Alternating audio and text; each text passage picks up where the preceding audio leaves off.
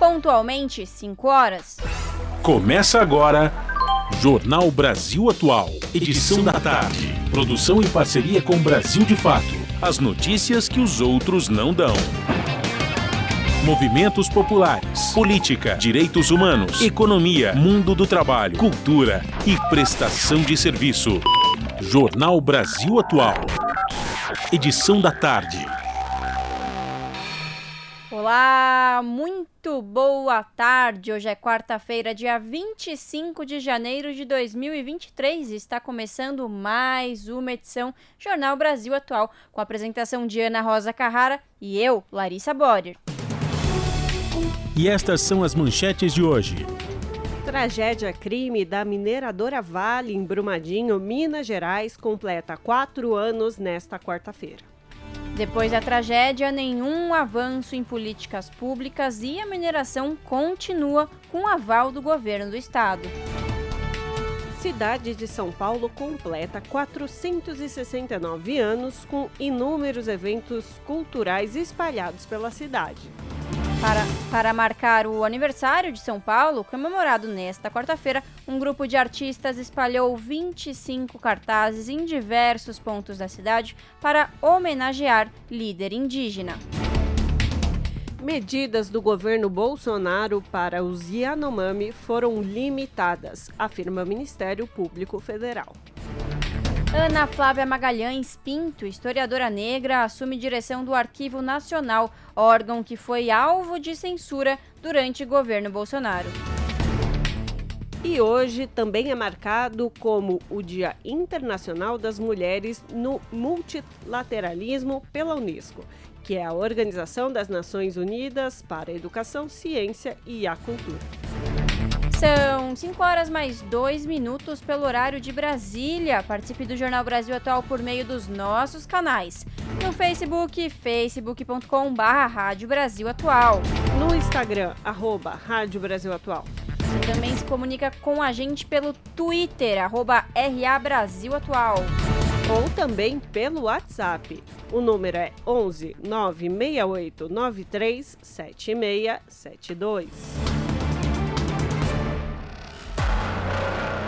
Você está ouvindo? Jornal Brasil Atual, edição da tarde. Uma parceria com Brasil de Fato. Na Rádio Brasil Atual, tempo e temperatura. Tarde de céu parcialmente nublado na capital paulista. A temperatura está em 25 graus agora. À noite, o tempo vai variar entre períodos de céu limpo e encoberto, mas não há previsão de chuva na cidade. Os termômetros devem chegar aos 18 graus até a madrugada. O ABC também tem céu parcialmente nublado.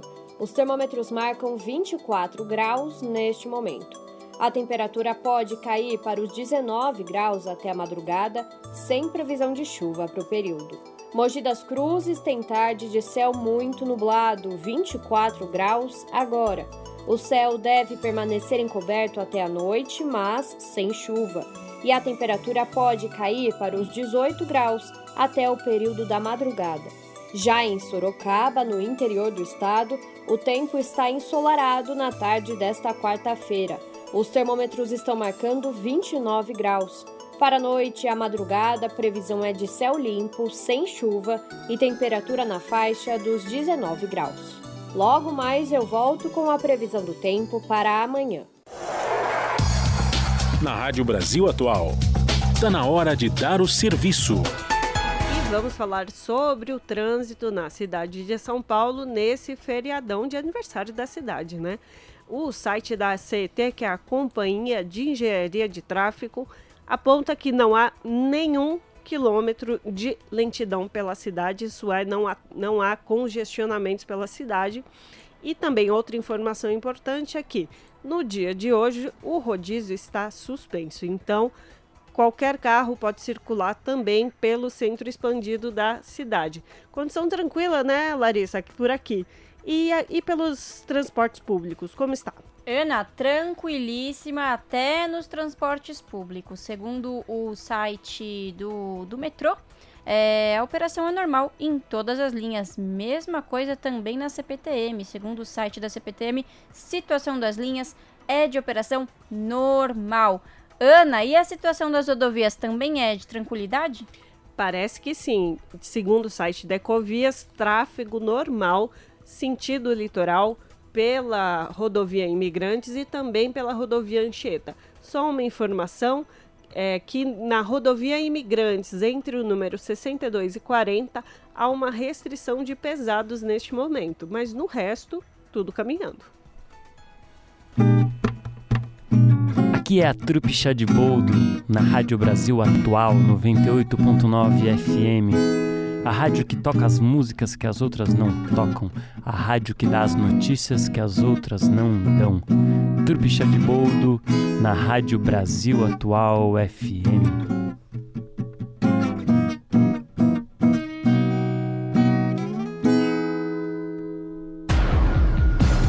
Jornal Brasil Atual.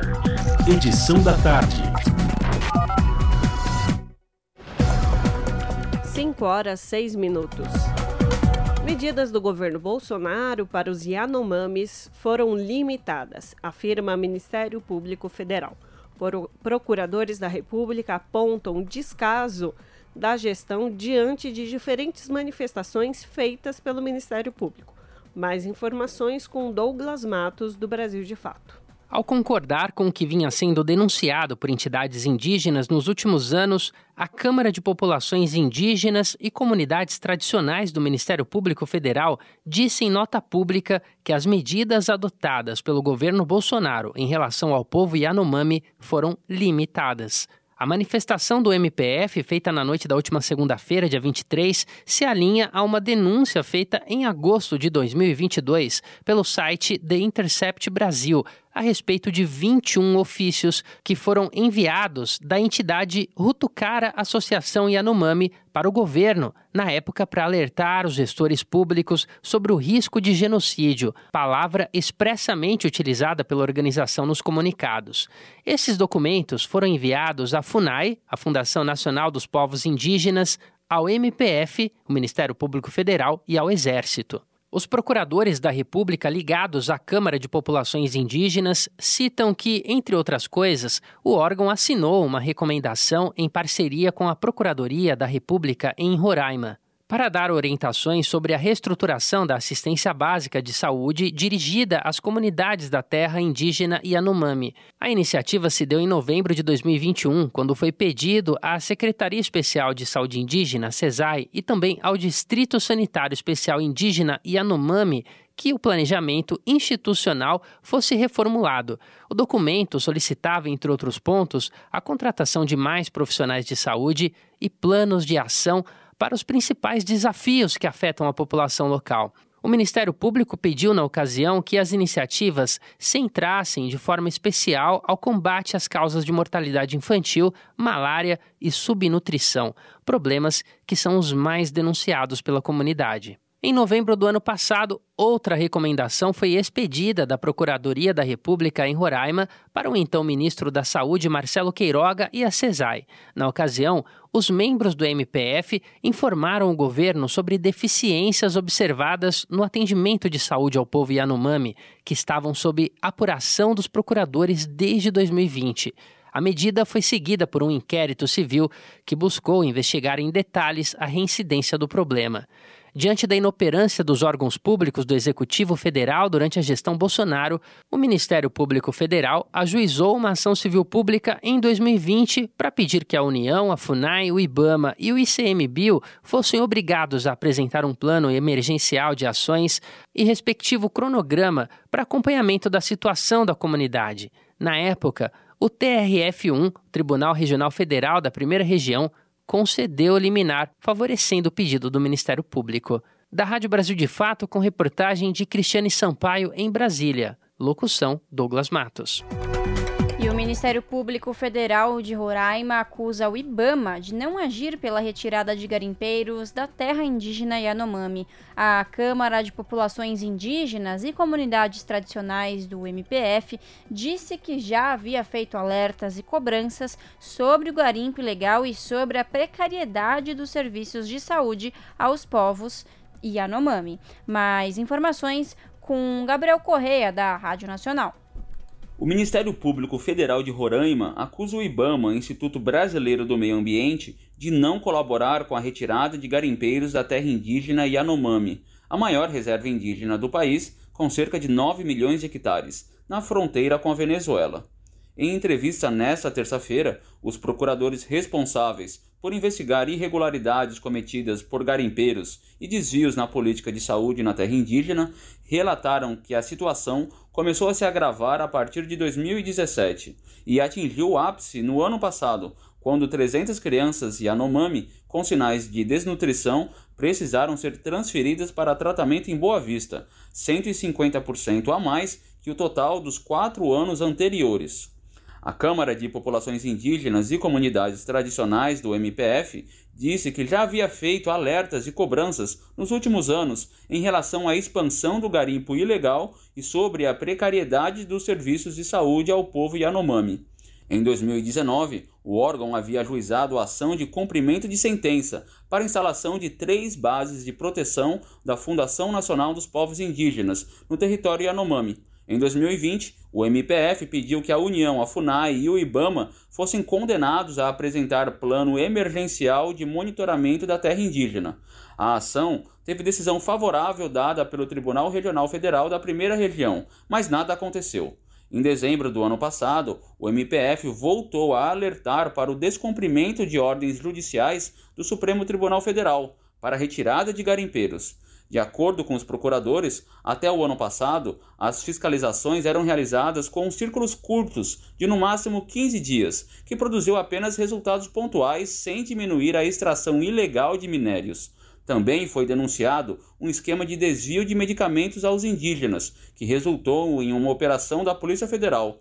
Cerca de 10 mil crianças de um total de 14 mil deixaram de receber remédios para verminoses. No último final de semana, o Ministério da Saúde criou uma sala de situação para acompanhar os Yanomami.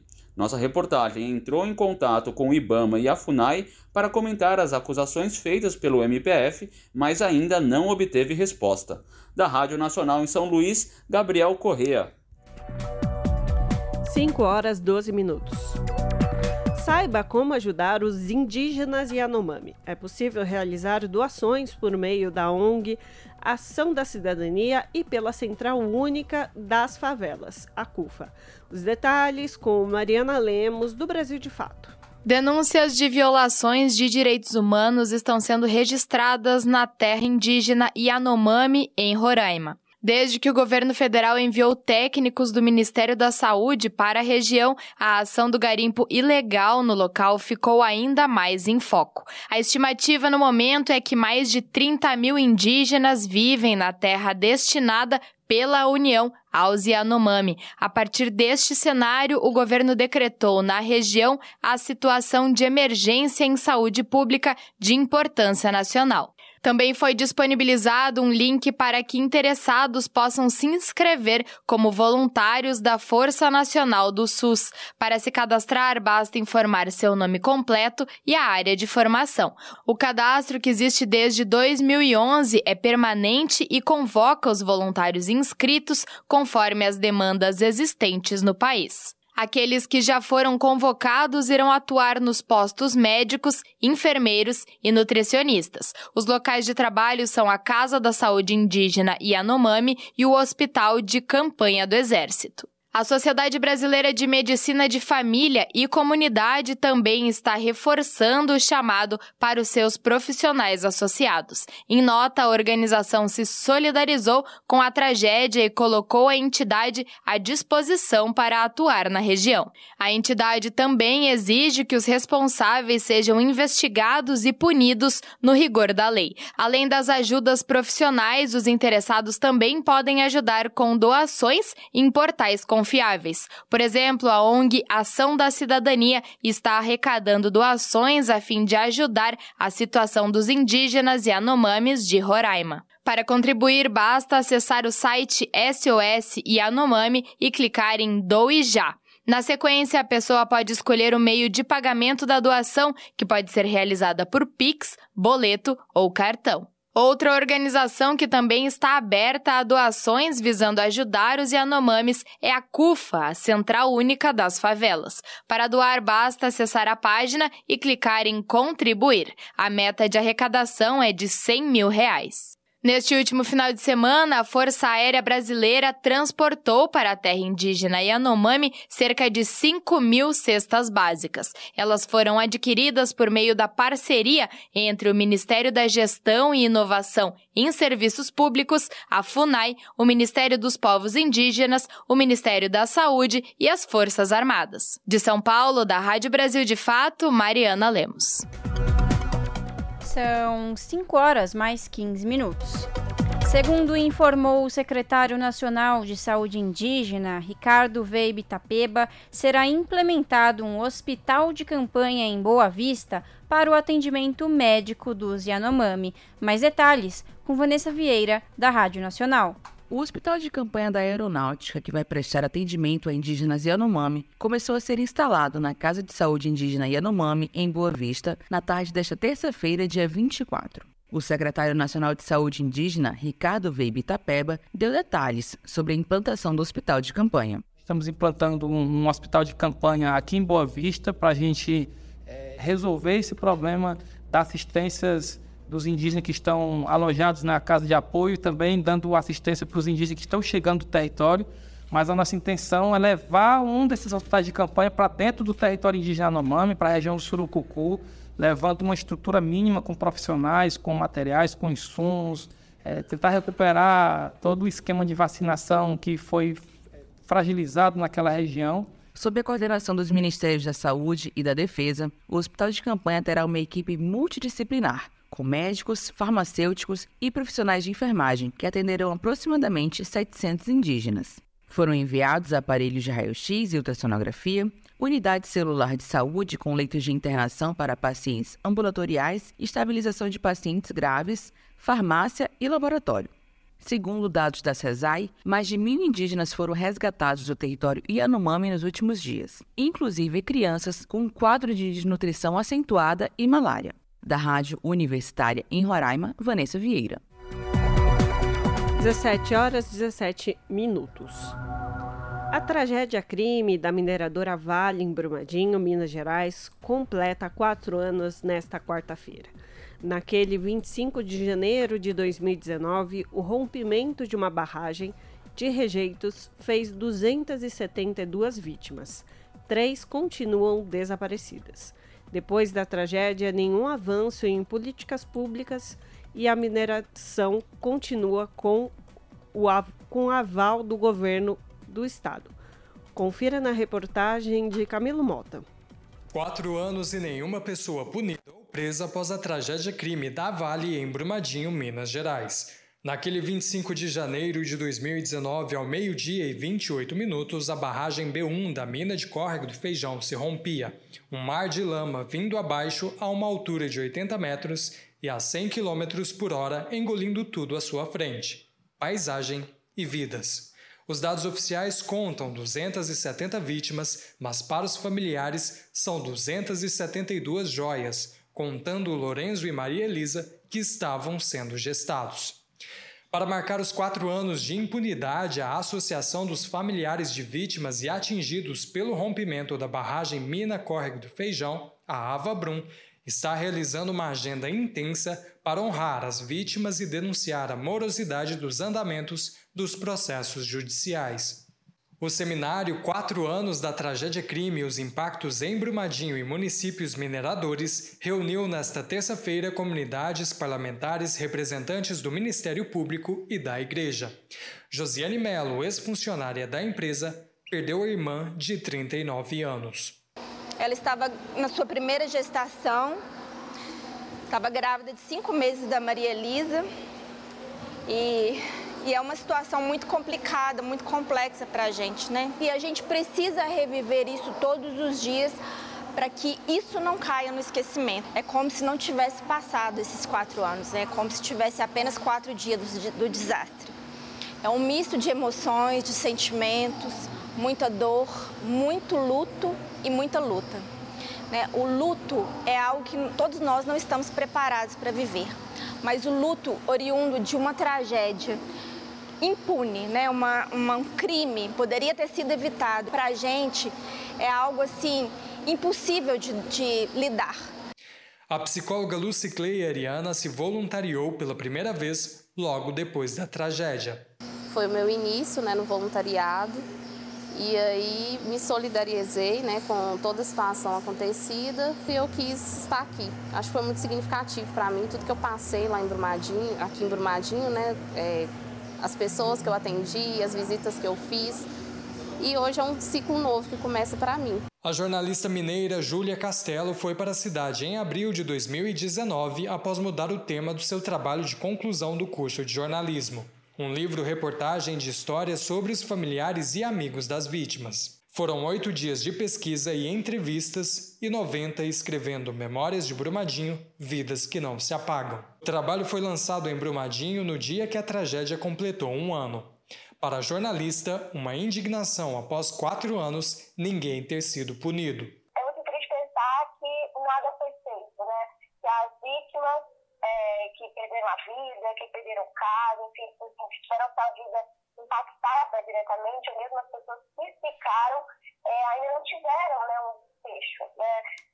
São as fases, né, da vida dessas pessoas vão ficar marcadas para sempre. E o mínimo que se espera, né, é que isso seja julgado na justiça, até porque se a gente não tem, né, esse julgamento, essa punição na justiça, a gente sabe, infelizmente, que novos sofrimentos, novas tragédias como essa podem ocorrer, né? O acordo judicial de reparação foi homologado pela Justiça Mineira no dia 4 de fevereiro de 2021. Um documento assinado pelo Governo de Minas, Ministério Público do Estado e Federal, a Defensoria Pública Mineira e a Vale, responsabilizando a empresa pelos danos causados. A Vale ficou obrigada a destinar R$ 37,6 bilhões para projetos de reparação, assim como a indenização individual. Reparação que Silas Fialho, liderança comunitária de Brumadinho, afirma nunca ter chegado. E eu pergunto... onde estão os culpados? Onde está a reparação? A gente não vê o que estão mostrando, né, atualmente. A Vale sempre fazendo propagandas que tudo está reparado, que tudo está feito, mas só vai saber o que acontece em Brumadinho quem vem para Brumadinho. E hoje o seminário é para isso, é um sonho antigo de nós, lideranças, até que enfim saiu. Esperamos mostrar a nossa indignação junto a esse processo e cobrar tanto da justiça, para que esse crime vire um exemplo, para que outras famílias e outras cidades não passem o que a gente está passando, né?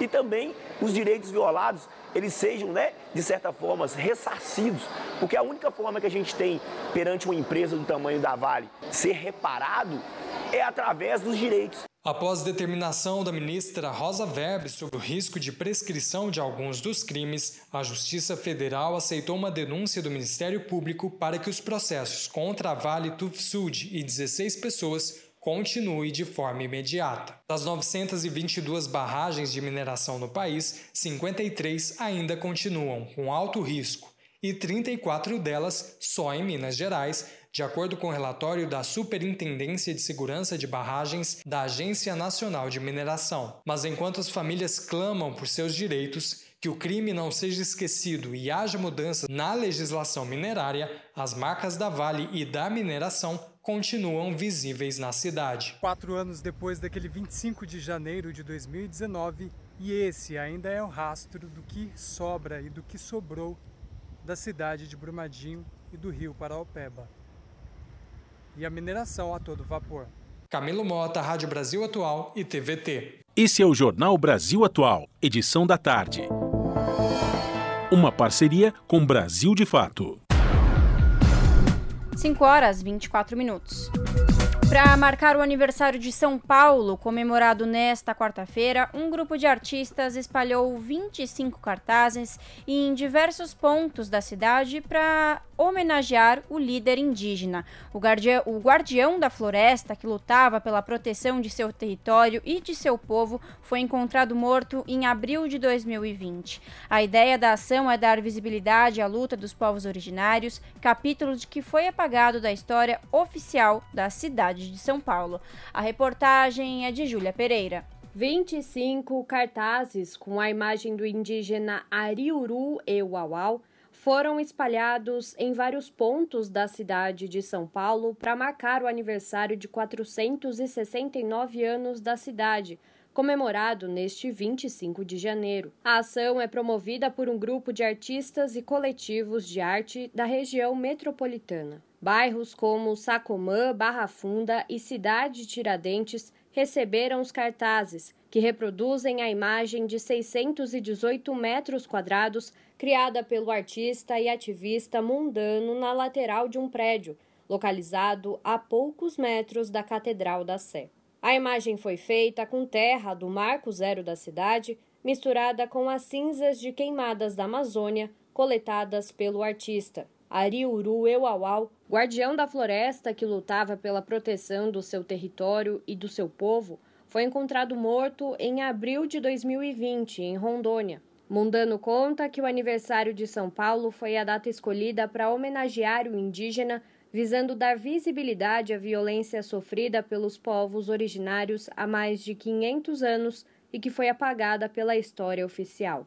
A história da cidade de São Paulo, da sua fundação, no Marco Zero, ela é uma história contada pelos colonizadores brancos, né? Uma história que foi documentada, com a escrita, mas essa história já começa muito antes, né? Com a presença dos povos originários que aqui sempre habitavam e que foram dizimados. E ela é contada, essa relação dos povos indígenas, com os colonizadores pelo viés do explorador. Então é muito importante a gente entender que teve sim resistência, que teve conflitos, teve guerra, teve muitos indígenas mortos nessa fundação da cidade que por muitos é romantizada como um ato pacífico.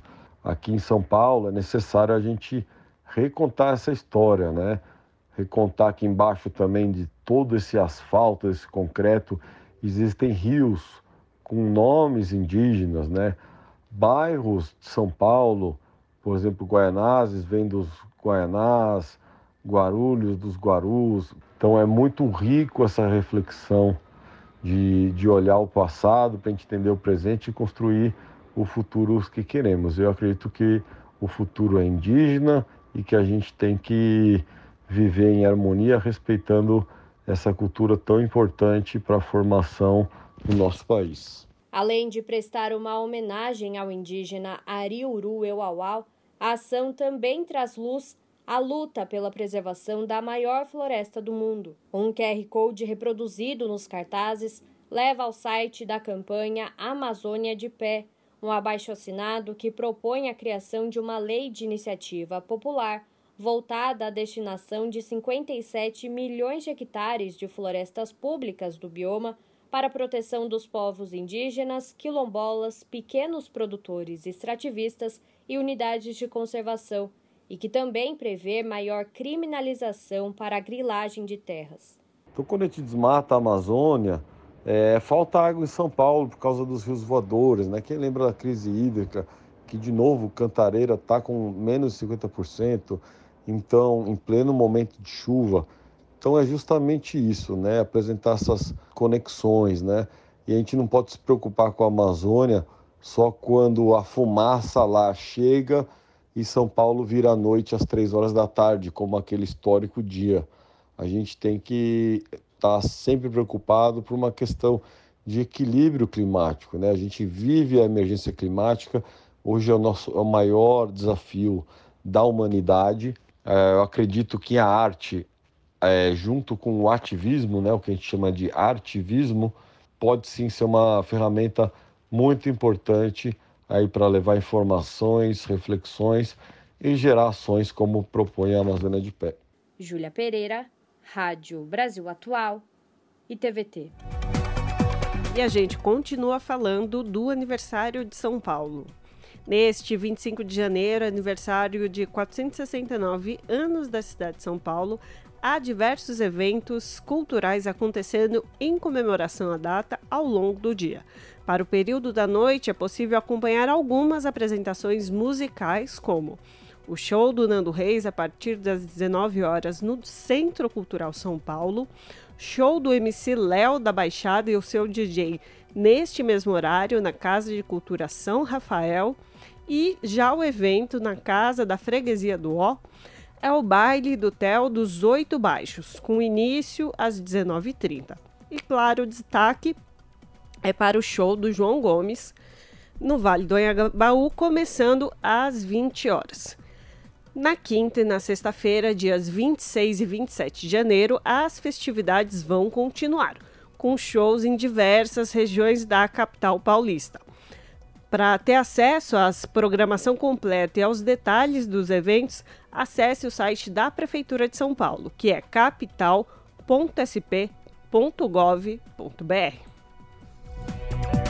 5 horas 30 minutos. Militante negro do MTST vai comandar nova Secretaria Nacional de Periferias no governo Lula. Pasta vinculada ao Ministério das Cidades foi uma demanda de movimentos populares urbanos durante governo de transição.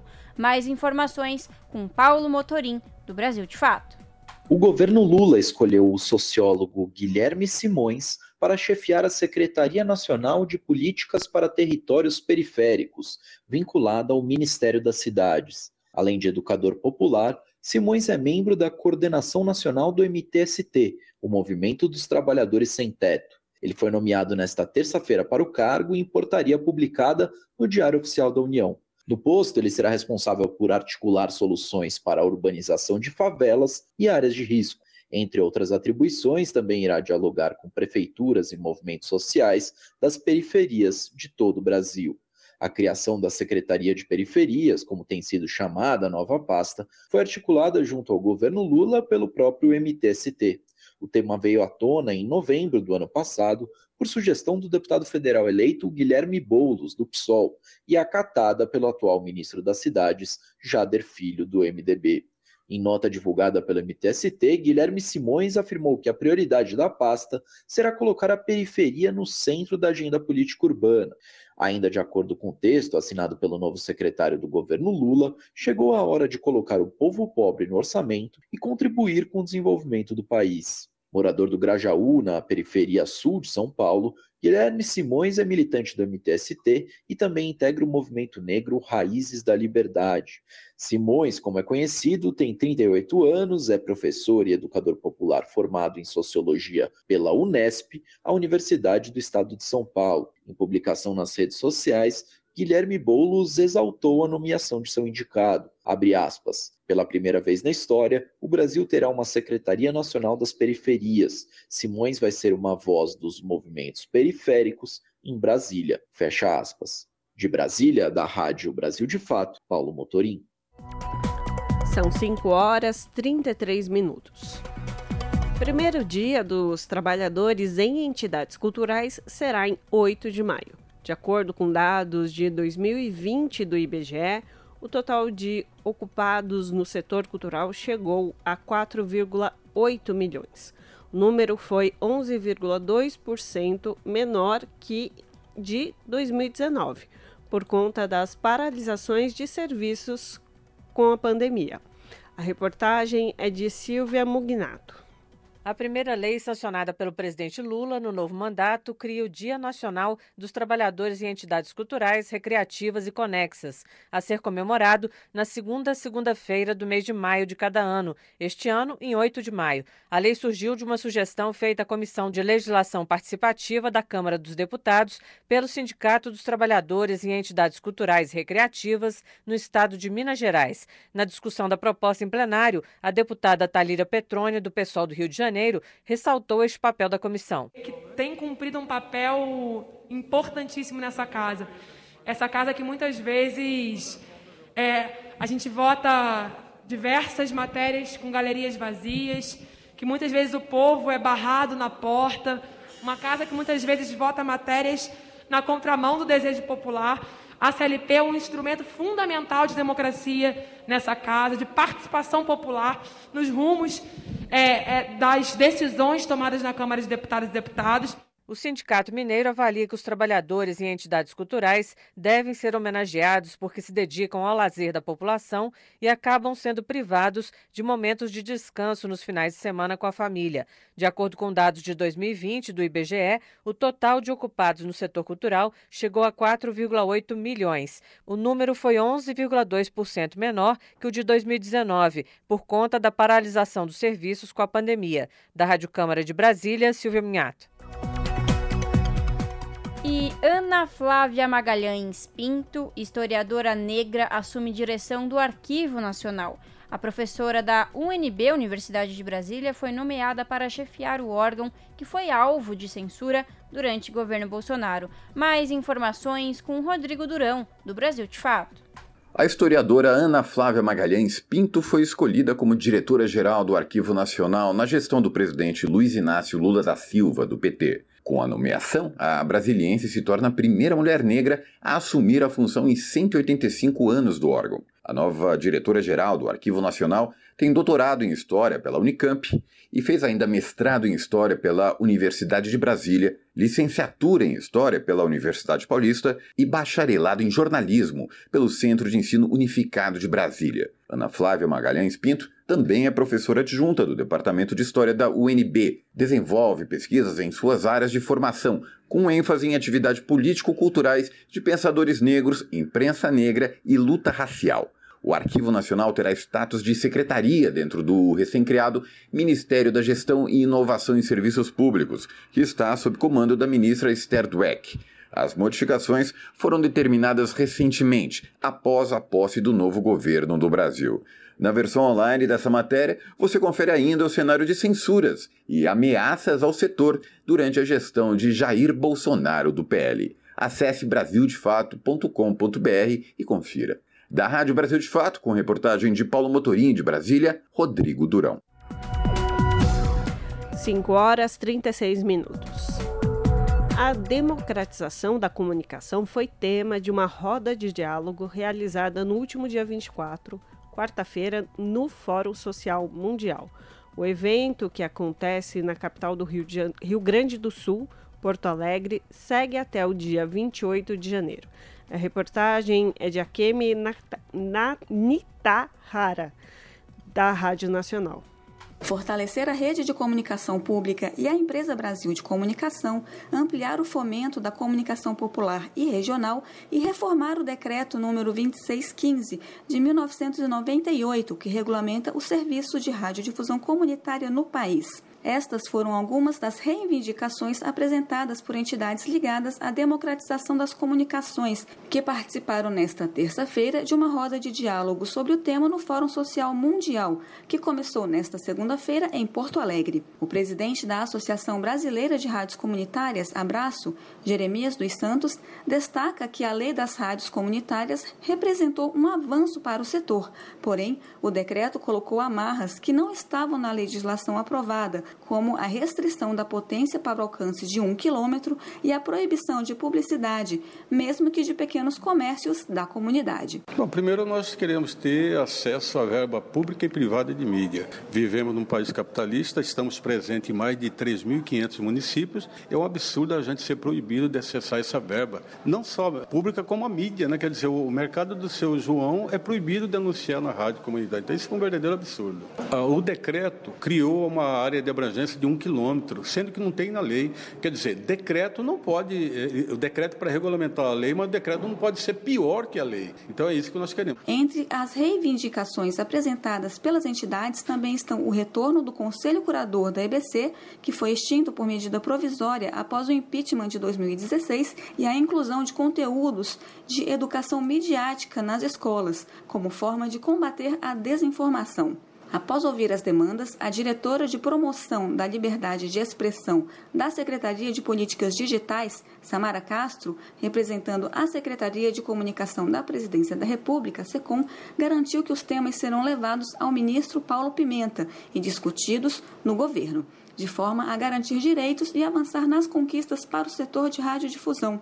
A ex-presidenta do Conselho Curador da EBC, Rita Freire, que integra o grupo de transição na empresa, ao lado das jornalistas concursadas da casa Cariane Costa e Juliana César Nunes, além de Nicole Briones e Flávio Filippini, representando a SECOM, afirmou que a presença dela no grupo é a garantia de que a sociedade civil será ouvida nas demandas reprimidas nesses 6 anos, em que foi organizada uma resistência para manter viva a ideia de comunicação pública no Brasil. O fórum vai até sexta-feira e está prevista a participação de ativistas sociais de diferentes movimentos, lideranças indígenas, do movimento negro, LGBTQIA+, estudantil, sindicalistas, as ministras da Cultura, Margarete Menezes, da Saúde, Nízia Trindade, e a vice-presidenta da Colômbia, Francia Marques. De Porto Alegre, Akemi Netahara. Você está ouvindo Jornal Brasil Atual, edição da tarde. Uma parceria com Brasil de Fato. 5h40.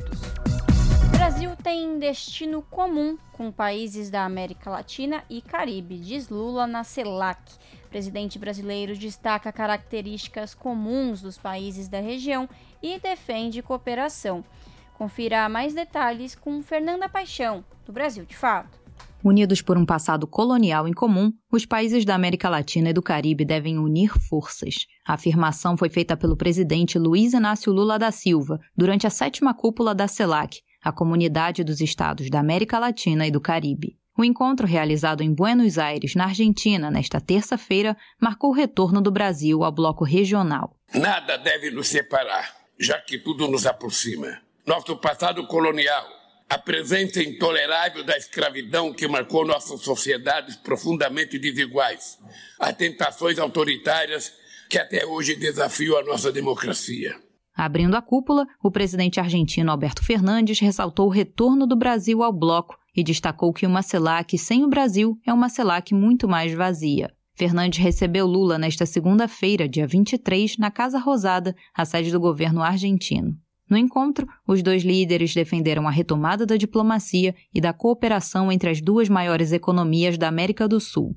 O Brasil saiu da CELAC durante o governo de Jair Bolsonaro, medida que Lula classificou como inexplicável. Em seu discurso, o presidente brasileiro defendeu pontos que podem colaborar para a integração regional e uma ordem mundial pacífica. Entre eles, o petista destacou o potencial de participar da transição energética dos países da América Latina e do Caribe. Temos em nossos territórios alguns dos principais biomas. Dispomos de recursos naturais estratégicos, como os minerais críticos. Conservamos parcelas significativas da biodiversidade do planeta. E somos uma potência em recursos aquíferos, chave para o futuro da humanidade. No campo da política ambiental, Lula defendeu Belém do Pará como sede da COP30 em 2025 e a retomada da organização do Tratado de Cooperação Amazônica. A cooperação que vem de fora da nossa região é muito bem-vinda, mas são os países que fazem parte desses biomas que devem liderar de maneira soberana as iniciativas para cuidar da Amazônia. O Brasil volta a olhar para o seu futuro com a certeza de que estaremos associados aos nossos vizinhos bilateralmente no Mercosul, na Unasul e na CELAC. É com um sentimento de destino comum e de pertencimento que o Brasil regressa à CELAC com a sensação de que se reencontra consigo mesmo. O presidente brasileiro também defendeu ser necessário respeitar e proteger os povos originários. Lula ainda abordou a questão do racismo. De acordo com ele, é preciso trabalhar para que a cor da pele deixe de definir o futuro dos jovens. Da Rádio Brasil de Fato, com informações de Buenos Aires, na Argentina, Fernanda Paixão. 5h43. A ONU, Organização das Nações Unidas, condenou ataques na República Democrática do Congo, que matou ao menos 49 civis. Mais informações com Ana Paula Loureiro, da ONU News. O relator especial sobre pobreza extrema e direitos humanos das Nações Unidas, Oliver De Schutter, acredita que viver na pobreza inclui várias dimensões, muitas vezes ignoradas em debates mais amplos. Numa entrevista à ONU News francês, ele abordou o significado de ser pobre e algumas formas de erradicação da pobreza. They do refer, of course, to low incomes, to the lack of access to decent work. But they also speak Para De Schutter, ser pobre não é apenas ter pouca renda e falta de acesso a um trabalho digno, mas também sobre sofrer humilhação, maus tratos sociais e institucionais por parte dos serviços do Estado e de administrações públicas. Segundo o relator, as pessoas em situação de pobreza destacam suas experiências com estigma, discriminação no acesso ao emprego, habitação, cuidados de saúde e educação. Ele acredita que para erradicar a pobreza é preciso uma sociedade mais inclusiva, que troque caridade por direitos. Oliver De Schutter conta que em muitos países o apoio aos pobres assume a forma de sistema de transferência de dinheiro, proporcionando às pessoas algum nível de suporte para evitar que caiam na pobreza extrema. Mas são soluções temporárias que não fornecem às pessoas direitos que possam reivindicar perante instituições independentes e são mal financiados. Segundo ele, normalmente os orçamentos disponíveis não cobrem as necessidades de toda a população. Many people living in extreme poverty, in fact, do not have access to social protection because they face Oliver De Schutter acredita que muitas pessoas que vivem em situação de extrema pobreza, de fato, não têm acesso à proteção social porque enfrentam uma série de obstáculos, como não estarem cadastradas, não serem informadas sobre seus direitos ou não conseguirem preencher formulários online. Para ele, o resultado é que essas medidas não beneficiam aos que deveriam ser amparados pela proteção social. Da ONU News em Nova York, Ana Paula Loureiro. 5 horas mais 46 minutos. 171 possíveis sepulturas de crianças indígenas são encontradas no Canadá. Oficiais informaram que as lápides foram localizadas na antiga escola residencial indígena Santa Mary's. Mais informações com Nicolau Soares, do Brasil de Fato. O grupo indígena canadense Nação Onigum comunicou que 171 possíveis sepulturas foram localizadas na cidade de Kenora, a cerca de 2.000 quilômetros de Toronto. A comunidade originária observou que as lápides foram encontradas nos terrenos da antiga escola residencial indígena St. Mary's. Lá, mais de 6.000 crianças indígenas foram internadas entre 1897 e 1972. O líder do grupo indígena, Chris Sked, disse que a busca começou em maio do ano passado. Para isso, eles usaram um radar capaz de detectar anomalias no solo. O indígena afirmou que das sepulturas localizadas no cemitério da antiga residência escolar, todas, exceto 5, estão identificadas. Ele aproveitou para fazer uma cobrança pública ao governo. A liderança Onigum reiterou que o Canadá deve se empenhar para a reconciliação, a verdade e reparação das comunidades originárias do país. De acordo com um estudo anterior da Comissão de Verdade e Reconciliação do Canadá, mais de 3.000 crianças morreram nestas instalações escolares. A maioria dos óbitos ocorreu por causa das más condições sanitárias, bem como a maus tratos por parte dos responsáveis. De São Paulo, da Rádio Brasil de Fato, com reportagem da Telesur, locução Nicolau Soares. 5 horas 47 minutos. O dia 25 de janeiro é marcado como o Dia Internacional das Mulheres no Multilateralismo, pela Unesco, que é a Organização das Nações Unidas para a Educação, a Ciência e a Cultura. Mais detalhes com Ana Paula Loureiro, da ONU News. A Unesco comemora neste 25 de janeiro o Dia Internacional das Mulheres no Multilateralismo. O objetivo da data é reconhecer o papel essencial desempenhado pelas mulheres na promoção dos direitos humanos, da paz e do desenvolvimento sustentável no sistema multilateral. A diretora-geral da agência disse que este ano o foco é na luta contra o discurso de ódio, com ênfase particular na questão do assédio e da violência contra as mulheres no ambiente digital. Audrey Azoulay afirma que o assunto é urgente. Uma pesquisa da Unesco com mulheres jornalistas, um dos grupos profissionais mais afetados, revela que cerca de 73% delas relataram ter sofrido violência online no trabalho. Segundo a Unesco, debates sobre o tema alimentarão o esforço contínuo de estabelecer princípios para a regulamentação das plataformas digitais, preservando a liberdade de expressão. De acordo com a agência da ONU, além de celebrar as conquistas, pontos de vista e devoção das mulheres, a data também chama atenção para a incompreensível lacuna da desigualdade que, em muitos contextos, continua a existir entre mulheres e homens. A diretora-geral lembra que, no ritmo atual, levaria mais de 130 anos para alcançar a paridade na sociedade, de acordo com o Fórum Econômico Mundial. Para ela, direitos iguais não podem esperar. Da ONU News em Nova York, Ana Paula Loureiro. 5h49. E a ONU fez um novo apelo ao Talibã que reveja os decretos recentes que impedem meninas e mulheres de ingressarem na educação secundária e superior. Mais detalhes com Mônica Grayley, da ONU News. As Nações Unidas fizeram um novo apelo ao movimento talibã no Afeganistão para suspender a proibição do direito à educação de meninas e mulheres. Após uma visita de 4 dias ao país, a vice-secretária-geral da ONU, Amina Mohamed, pediu às autoridades de fato que revertam os decretos recentes que impedem as mulheres de frequentar o ensino secundário e superior. Mohamed visitou o país ao lado da diretora executiva da ONU Mulheres, Sima Barrouz, e do secretário-geral assistente do Departamento de Assuntos Políticos, Consolidação e Operações de Paz, Khaled Riari. A vice-chefe da ONU afirmou que os afegãos não podem ser abandonados em meio a uma terrível crise humanitária. O grupo expressou alarme sobre os decretos que proíbem ainda que mulheres trabalhem para organizações não governamentais nacionais e internacionais. Pelas decisões do Talibã, as mulheres também não podem andar desacompanhadas de um homem e não serão autorizadas a utilizar academias de ginástica, parques e casas públicas de banho, uma das tradições do país. Para Amina Mohamed, essas restrições limitam o espaço das mulheres à casa e violam o direito delas e o da comunidade de receber o serviço que elas podem oferecer em sua área de atuação. A vice-chefe das Nações Unidas disse que a organização quer um futuro ambicioso e próspero para o Afeganistão, que é a convivência pacífica para o país e para os vizinhos no caminho de um desenvolvimento sustentável.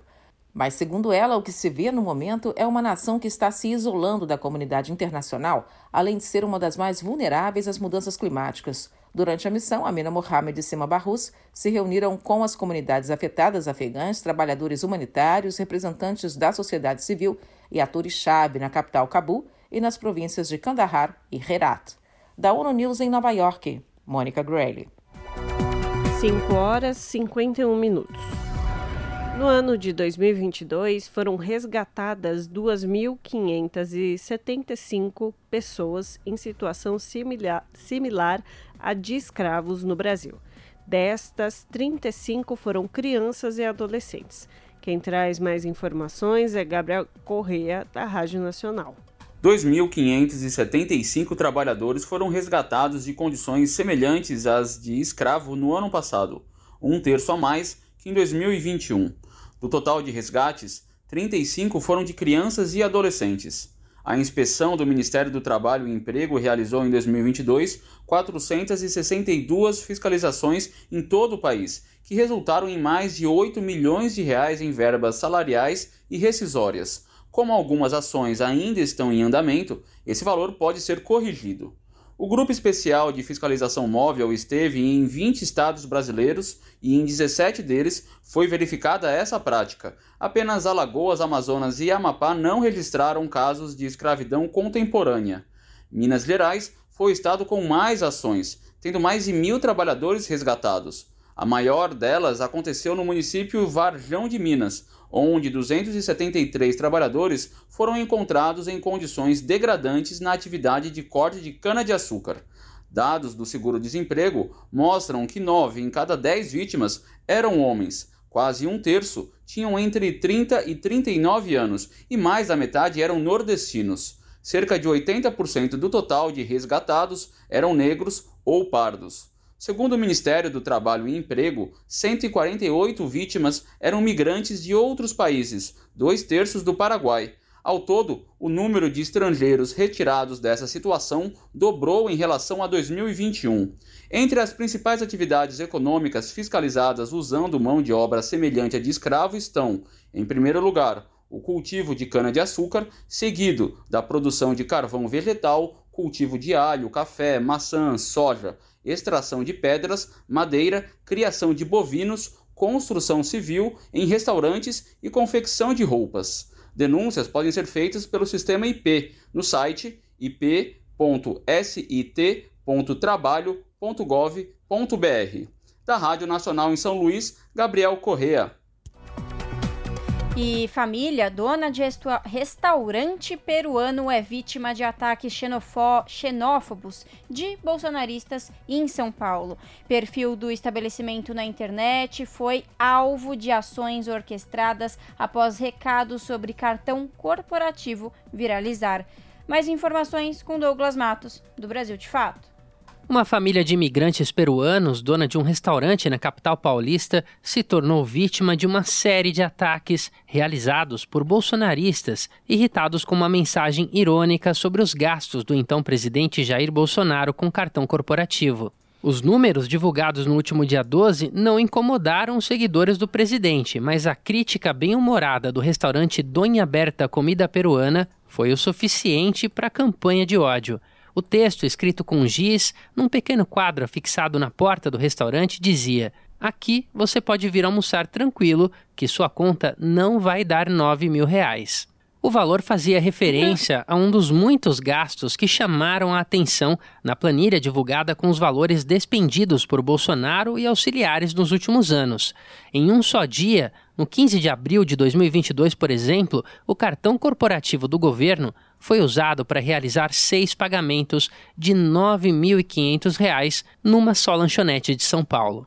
O gerente do restaurante, Martim Soares, filho da Doña Berta, responsável pela cozinha e que dá nome ao restaurante, contou ao Brasil de Fato que o quadrinho em questão sempre tem mensagens bem-humoradas com diversos assuntos, muitos deles de cunho político. Apesar de ter havido críticas pontuais, desta vez a coisa foi além. As agressões aconteceram entre a última sexta-feira e o sábado, dia 21. Além de mensagens ofensivas nas postagens na página do restaurante no Instagram, quase sempre com perfis fakes, foram enviadas mensagens privadas pela rede social e pelo WhatsApp do restaurante e realizadas ligações telefônicas com ofensas e ameaças. Um dos perfis escreveu coisas como, abre aspas, "Quero ver o fim de vocês muito em breve, pode esperar", fecha aspas. Os bolsonaristas também se organizaram para realizar avaliações negativas do restaurante junto ao Google, com o objetivo de diminuir a média das notas dadas pelos usuários. Espaço acolhedor que oferece comida de alta qualidade, o restaurante tinha uma nota alta nas avaliações e houve uma queda após o ataque. O processo foi revertido, porém, com uma onda de solidariedade. O restaurante atende aos sábados e domingos na casa da família Soares. O estabelecimento completou 10 anos no último mês de junho e está totalmente integrado à comunidade do bairro. Apesar do esforço coletivo ter dado resultado e o ataque parado, a família Soares não pretende deixar a agressão sem resposta. Eles estão contando com o apoio para definir quais os passos serão tomados na esfera judicial. De São Paulo, da Rádio Brasil de Fato, com reportagem de Igor Carvalho. Locução, Douglas Matos. 5 horas e 57 minutos. Divulgado neste mês de janeiro, o segundo relatório sobre intolerância religiosa, Brasil, América Latina e Caribe, mostra que as religiões de matriz africana são as que mais sofrem com crimes desta natureza no Brasil. Informações com Matson Euler, da Rádio Nacional. O segundo relatório sobre intolerância religiosa, Brasil, América Latina e Caribe, mostra que as religiões de matriz africana são as que mais sofrem com crimes desta natureza no Brasil. Contra elas, foram registrados 86 casos em 2020, de acordo com o relatório divulgado este mês. Em 2021, as notificações contra as religiões de matriz africana cresceram acima de 270%, chegando a 244 casos. E outras religiões também sofreram ataques semelhantes, entre elas a muçulmana, a judaica e a indígena. Uma das fontes do relatório é o Disque 100, do antigo Ministério da Mulher, Família e Direitos Humanos, que registrou 966 casos de intolerância religiosa em 2021, 353 em 2020 e 477 em 2019. O documento é fruto de pesquisas, análises e estudos realizados pelo Observatório das Liberdades Religiosas do Centro de Articulação de Populações Marginalizadas. Foram compilados dados do Serviço Disque 100, do Instituto de Segurança Pública do Rio de Janeiro e da Secretaria Estadual de Direitos Humanos do Rio. Além destes dados, também fazem parte da publicação casos denunciados à Comissão de Combate à Intolerância Religiosa, denúncias veiculadas na mídia e imprensa nacionais e dados apresentados pelas comunidades indígena, muçulmana e judaica. Um dos organizadores do relatório, o professor da Universidade Federal do Rio de Janeiro e Babalaú, Ivani dos Santos, reforça que outros crimes estão interligados, na maioria dos casos, de prática de intolerância religiosa. A interação com a intolerância religiosa ela tem interface com outros crimes, como o racismo, como a homofobia, a misoginia, né? Também está ligado a isso. Quando você bate na liberdade religiosa, está batendo na liberdade de expressão, na liberdade política, e você está batendo na Constituição Federal, uma afronta à democracia. Casos de intolerância religiosa devem ser denunciados na Ouvidoria Nacional dos Direitos Humanos pelo Serviço Disque 100. Entidades da sociedade civil, Ministério Público e a Ordem dos Advogados do Brasil nos estados também possuem comissões ou representações que acolhem as denúncias. Da Rádio Nacional em São Luís, Madison Euler. Rádio Brasil Atual. Para sugestões e comentários, entre em contato conosco por e-mail redação@jornalbrasilatual.com.br ou WhatsApp DDD 11 96893 7672. Acompanhe a nossa programação também pelo site redebrasilatual.com.br.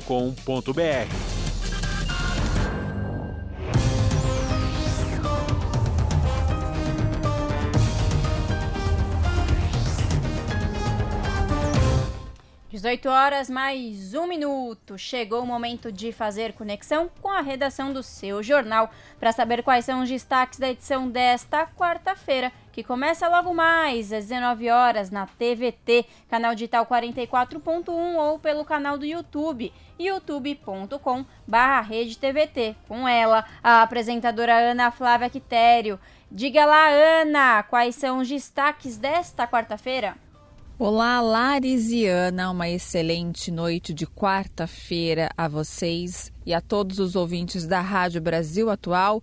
Quarta-feira é essa, aniversário de São Paulo, cidade maravilhosa, amada por uns, odiada por outros, afinal de contas, para quem não gosta da selva de pedra, uma cidade praticamente quase toda verticalizada, né, com muito pouco locais de verde, enfim, né, de lazer.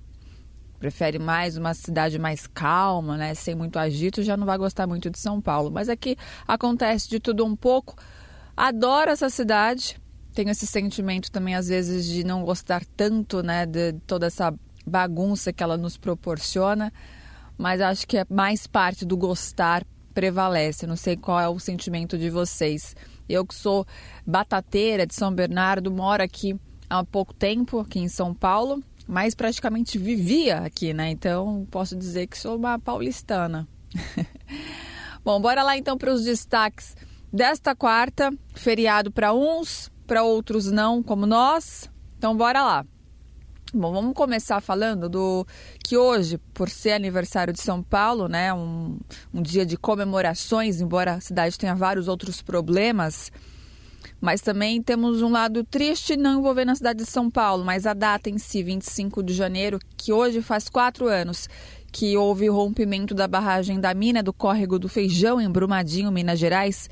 Tragédia essa, crime esse, que deixou 272 mortos. O MAB, o Movimento dos Atingidos por Barragens, e outras organizações exigem a reparação integral com julgamento e condenação dos envolvidos no crime, que também deixa um grande prejuízo para o meio ambiente. Então, após esses 4 anos que houve o rompimento, 3 pessoas ainda continuam desaparecidas e a responsabilização dos culpados ainda está muito longe de acontecer. Nesta semana, antes dos crimes prescreverem, a Justiça Federal chegou a aceitar denúncia contra 16 pessoas ligadas à Vale e à Tufisud, que é a empresa responsável por realizar auditorias na barragem. Vamos ver se agora, pelo menos, haverá responsabilizações. Vamos falar também sobre um estudo recente feito pela Universidade Federal de Minas, que mostra a situação dos profissionais artesãos no Brasil. Esses trabalhadores, eles estão entre os mais afetados pela crise provocada pela pandemia, em extrema vulnerabilidade e em outros, muitos casos, na verdade, recebendo menos que um salário mínimo, tendo em vista que hoje o salário mínimo está em R$ 1.302, com esse aumento que vai vir já a partir de fevereiro. E além da profissão, de todas dessas vulnerabilidades, o artesanato, para quem não sabe, além de ser profissão, ele é uma expressão cultural também muito particular de cada região, A gente pode ir para, por exemplo, para Embu das Artes, é muita questão do artesanato regional, interior, E também estão frequentemente associados ao turismo, gastronomia, moda, decoração e bem-estar. Então, é algo muito além da profissão, Como eu disse, é uma expressão cultural particular de cada região, que é um trabalho que, sim, deveria ser muito bem remunerado, ser prestigiado, mas existem falhas. E para finalizar, nas próximas semanas, o governo Lula deve apresentar ao Congresso como medida provisória o novo Minha Casa Minha Vida. A retomada do programa é aguardada com ansiedade pelos movimentos sociais que viram minguar nos governos Temer e Bolsonaro os investimentos na faixa 1, que atende famílias de baixa renda. Bom, esses foram os destaques da edição de hoje aqui do seu jornal. Mais notícias e informações vocês acompanham comigo pontualmente às 7 da noite no seu jornal. Bom trabalho, Laris e Ana. Beijão grande para todo mundo. E eu aguardo vocês para a gente curtir esse finalzinho de feriado. Jornal Brasil Atual, edição da tarde. Uma parceria com Brasil de Fato. 5h06. Um estudo divulgado nesta terça-feira pela Fundação Oswaldo Cruz, a Fiocruz, traçou um perfil dos profissionais de saúde mortos no primeiro ano de pandemia de Covid-19 e mostrou que mais enfermeiros foram vítimas da doença na região norte que na região sudeste. O trabalho foi publicado na revista científica Ciência e Saúde Coletiva. A autora principal do artigo, Maria Helena Machado, diz que os dados regionais de mortalidade dos profissionais de saúde por Covid-19 entre março de 2020 e março de 2021 são, abre aspas, uma fotografia real, crua e dura da desigualdade social que impera no país e no Sistema Único de Saúde, fecha aspas. A pesquisa mostra que, dos 582 mil enfermeiros que existem no país, apenas 7,6% estão na região norte e 45,1% na região sudeste. Mesmo assim, dos 200 enfermeiros mortos por Covid-19 e contabilizados pelo Conselho Federal de Enfermagem, a COFEN, no primeiro ano de pandemia, 29,5% eram da região norte e 26,5% eram da região sudeste. Em números absolutos, foram 59 vítimas na região norte e 53 vítimas na sudeste. O Amazonas foi o estado brasileiro em que houve mais mortes de enfermeiros no primeiro ano de pandemia, com 12,5% do total. São Paulo teve 10,5% e Rio de Janeiro 9,5%. A pesquisa mostra ainda que 75% dos médicos mortos estavam acima dos 60 anos, enquanto 80% dos técnicos ou auxiliares de enfermagem mortos estavam abaixo dessa faixa etária. São 18h08. E o Senado deve analisar este ano a proposta de lei que acrescenta a fibrose pulmonar no Estatuto da Pessoa com Deficiência. O projeto de lei foi apresentado pelo senador Paulo Paim, do PT, do Rio Grande do Sul. Mais detalhes na reportagem de Carol Teixeira. O projeto de lei apresentado pelo senador Paulo Paim, do PT do Rio Grande do Sul, propõe que a fibrose pulmonar seja incluída como uma das enfermidades previstas no Estatuto da Pessoa com Deficiência. A fibrose pulmonar acontece quando o pulmão do indivíduo, por algum motivo, fica com cicatrizes em seu tecido, ou esse passa a ficar mais endurecido. Isso pode acontecer, por exemplo, devido à inalação de substâncias como mofo, poeira, feno e madeira velha. Em alguns casos, a causa da doença pode não ser encontrada. Os principais sintomas são falta de ar, tosse seca que não cessa, cansaço, fadiga, perda de apetite e perda de peso. Os tratamentos da fibrose pulmonar não conseguem ajudar o paciente a retomar o estado original do pulmão, mas podem melhorar a qualidade de vida. Paulo Paim destaca que, por ser uma doença que não tem cura, os pacientes precisam de tratamento permanente. A fibrose pulmonar é uma doença incapacitante, ainda sem cura descoberta. Ela reduz a expectativa de vida. Muitas pessoas com fibrose pulmonar dependem do aparelho portátil de oxigênio. Reconhecer essas pessoas como deficientes permite ampará-las de forma adequada, com política de saúde específica, assistência social, acessibilidade, proteção previdenciária, melhores condições de trabalho e isenção de impostos. A proposta de lei será analisada pelo Senado este ano, sob a supervisão de Maurício Desante, da Rádio Senado, Carol Teixeira. Você está ouvindo? Jornal Brasil Atual, edição da tarde. Uma parceria com Brasil de Fato. E trabalhadores podem usar o FGTS para quitar até 6 prestações da casa própria. A nova medida não altera as demais regras de uso do fundo que visam a aquisição de imóveis próprios.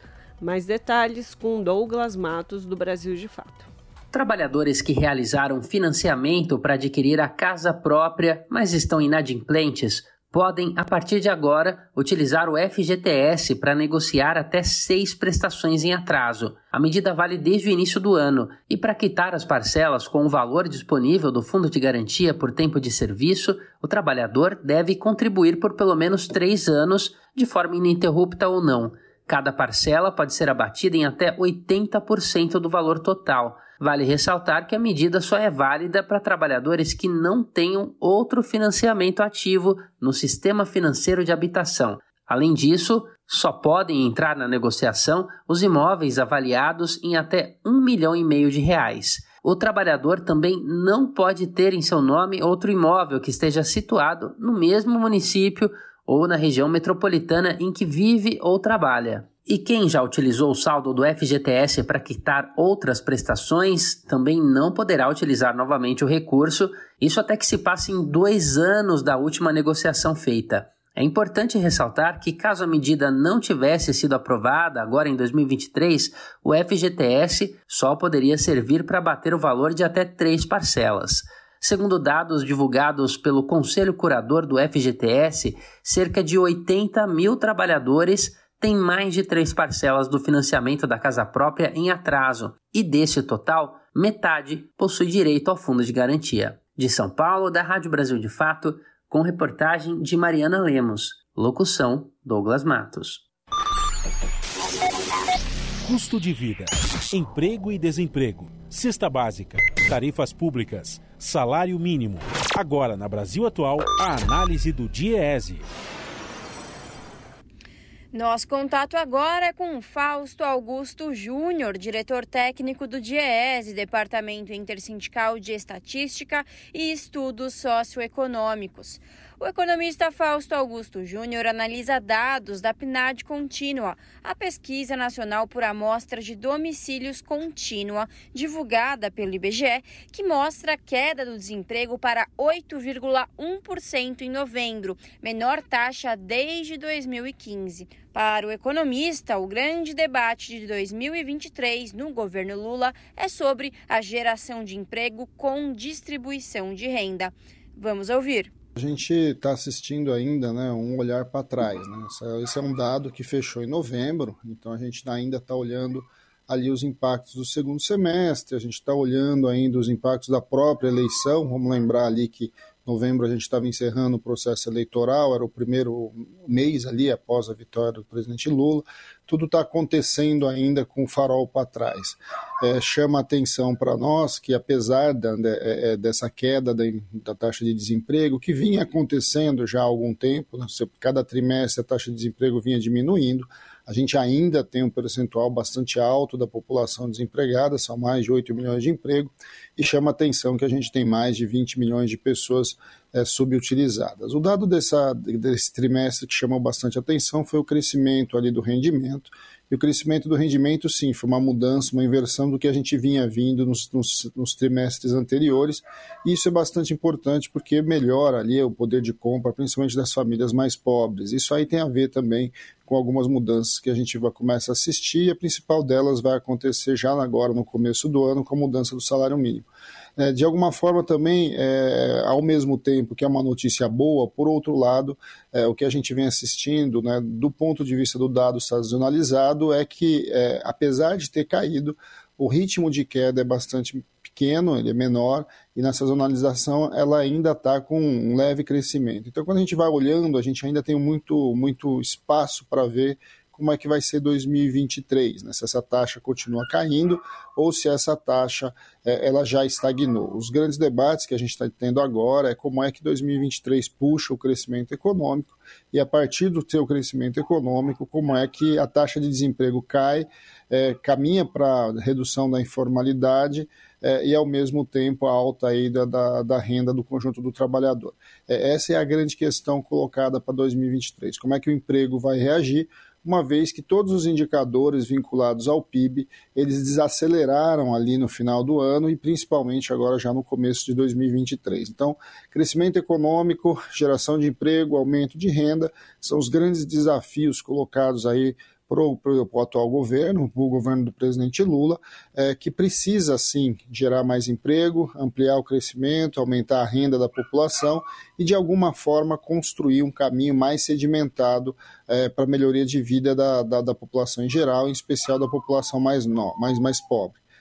Queda de desemprego sempre é bom, mas é bom a gente olhar nos detalhes, porque é nos detalhes que a gente vai ver que o nosso mercado de trabalho ainda tem bastante dificuldade vis-à-vis aí a melhora na taxa. Sim, a gente tem um olhar, acho que a primeira grande questão de 2023 é a negociação do salário mínimo, né? O avanço aí do movimento sindical em geral, ter sido recebido semana passada pelo presidente Lula para discutir a questão do salário mínimo. Então, acho que esse é o primeiro elemento. O salário mínimo é um elemento fundamental dos preços na economia brasileira e principalmente dos salários e dos salários dos mais pobres, impacta aí cerca de 60 milhões de pessoas, impacta tributo, impacta arrecadação, impacta crescimento econômico, impacta principalmente renda dos mais pobres.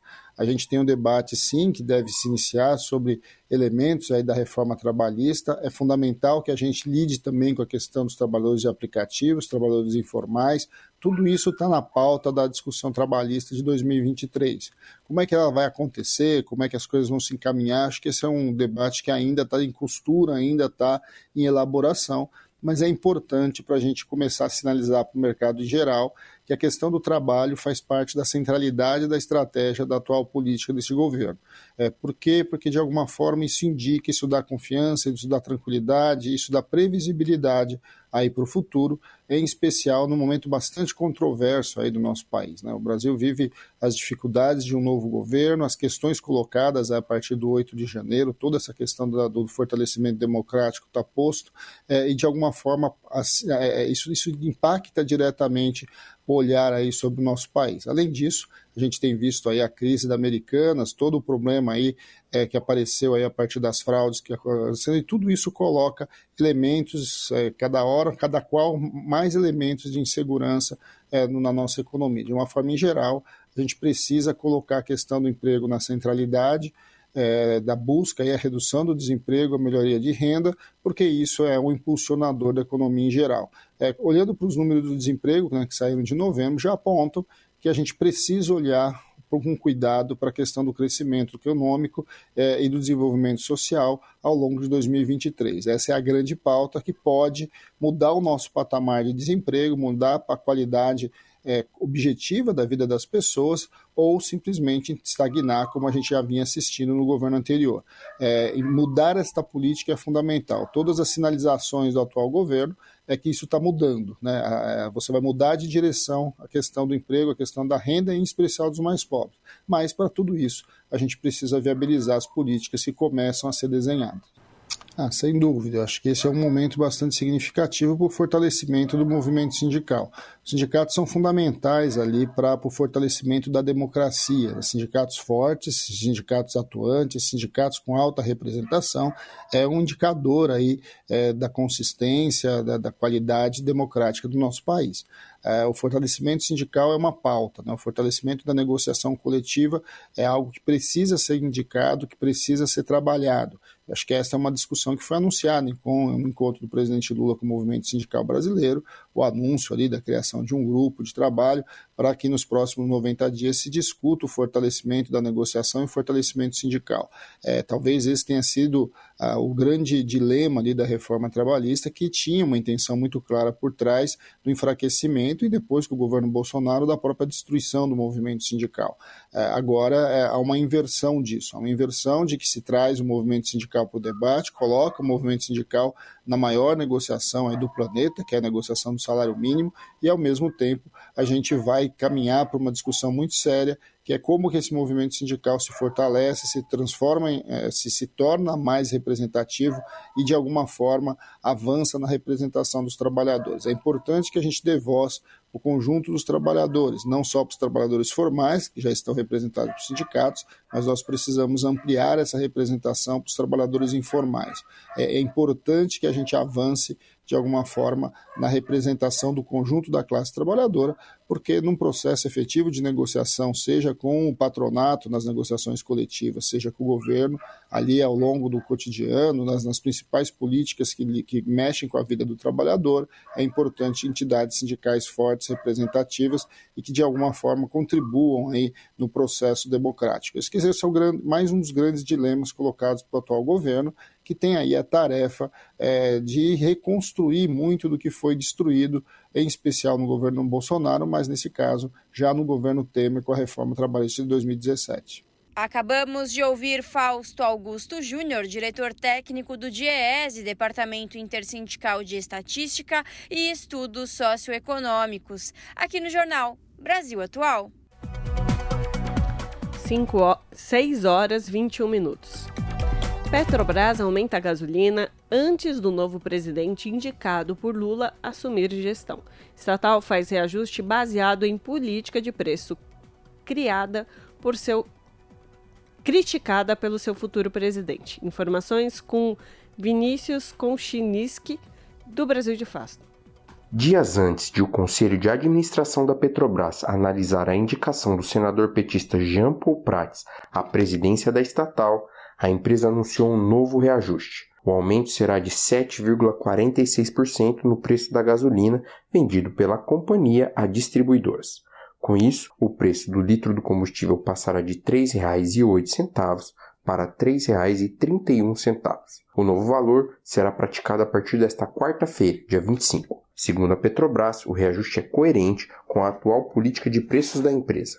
Essa política, aliás, já foi criticada diversas vezes por Prates, indicado para comandar a estatal. Coincidentemente, a indicação de Prates à presidência da companhia será avaliada pelo Conselho Máximo da empresa na quinta-feira, dia seguinte ao dia do reajuste. A atual política de preços da Petrobras está baseada no chamado PPI, preço de paridade de importação. Na prática, a empresa vende o combustível que produz no Brasil a preços parecidos com o do mercado internacional. Como a gasolina subiu nos últimos meses no mundo, a estatal reajustou os preços do Brasil. O presidente Luiz Inácio Lula da Silva prometeu mudar isso em sua campanha eleitoral. Em diretrizes encaminhadas ao Tribunal Superior Eleitoral, Lula declarou que é preciso, segundo suas palavras, abrasileirar o preço dos combustíveis. Atualmente, a Petrobras fornece cerca de 80% da gasolina usada nos carros do Brasil. Isso significa que o aumento nos preços do produto vendido por ela a distribuidoras deve ter efeito nos postos de combustíveis de todo o país. De Curitiba, da Rádio Brasil de Fato, Vinícius Konchinski. Você está ouvindo Jornal Brasil Atual, edição da tarde. Uma parceria com Brasil de Fato. 18h23.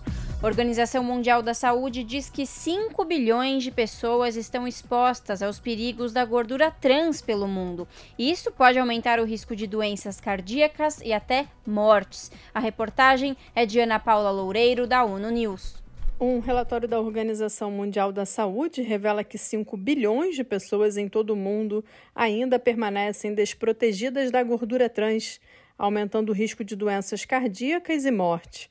Em 2018, a agência pediu pela primeira vez a eliminação global da gordura trans produzida industrialmente, com uma meta definida para este ano. Esse tipo de gordura pode ser encontrado em bolos, biscoitos, alimentos processados e óleos de cozinha. O consumo é responsável por até 500 mil mortes prematuras por doenças do coração a cada ano em todo o mundo. A nutricionista Fabiane Alheira falou à ONU News sobre a diferença entre gordura trans e gordura saturada e como elas afetam a saúde. A gente conhece 3 tipos de gordura, né? A saturada, que é uma gordura sólida, de origem animal. Nós temos a gordura insaturada, que ela é líquida, de origem vegetal. E nós temos a gordura trans, que é uma gordura que não existe no meio ambiente. É uma gordura que foi desenvolvida pelo ser humano através do processo químico que a gente chama de hidrogenação. De acordo com o relatório da OMS, a criação de políticas de melhores práticas para a população aumentou quase 6 vezes, com a implementação em 43 países. Mas, apesar dos avanços, a meta global da eliminação total permanece inatingível neste momento. Dos países de língua portuguesa, Brasil e Portugal implementaram essas políticas. Na África, Cabo Verde tem medidas complementares, um limite obrigatório de gordura trans produzida industrialmente em alimentos em ambientes específicos. Atualmente, 9 dos 16 países com a maior proporção estimada de mortes por doenças coronarianas causadas pela ingestão de gordura trans não possuem uma política de melhores práticas. São eles Austrália, Azerbaijão, Butão, Equador, Egito, Irã, Nepal, Paquistão e Coreia do Sul. A nutricionista lembra que as pessoas podem comprar um produto achando que não tem gordura trans, mas, na verdade, a informação pode estar escondida. Ela explica que, em alguns países, a legislação permite escrever 0 na tabela nutricional, mesmo que tenha uma quantidade mínima de gordura hidrogenada por porção. Existe um marketing muito grande. Muitas vezes a gente vê um alimento no rótulo desse alimento, 0 gordura trans, mas aí quando a gente vai olhar na lista de ingredientes, é por isso que eu sempre bato nessa tecla de que a gente precisa entender a lista de ingredientes. Quando a gente vai ler, está escrito ali gordura vegetal. Ué, mas gordura vegetal não deveria ser óleo vegetal? Sim. Então, se existe a expressão gordura vegetal, você já desconfia que, bem possivelmente, aquele óleo passou por um processo de hidrogenação e se transformou numa gordura trans. Embora a maioria das políticas de eliminação até o momento tenha sido implementada em países de renda alta, principalmente nas Américas e na Europa, um número crescente de nações de renda média está implementando ou adotando essas políticas. Entre eles Argentina, Bangladesh, Índia, Paraguai, Filipinas e Ucrânia. Da ONU News em Nova York, Ana Paula Loureiro. Na Rádio Brasil Atual, tempo e temperatura. A quinta-feira terá tempo parecido com o de hoje em São Paulo. Na capital, o dia será de sol com algumas nuvens e sem chuva. A temperatura máxima será de 30 e a mínima de 17 graus. No ABC também, as cidades da região terão quinta-feira de sol e sem chuva. A máxima será de 28 e a mínima de 17 graus. A previsão é parecida para Mogi das Cruzes. A cidade terá sol nesta quinta-feira e não deve chover. A temperatura vai oscilar entre os 29 e os 14 graus. Para Sorocaba, no interior, a previsão é de tempo ensolarado para esta quinta-feira. Assim como em outras partes do estado, não há previsão de chuva para a cidade e região.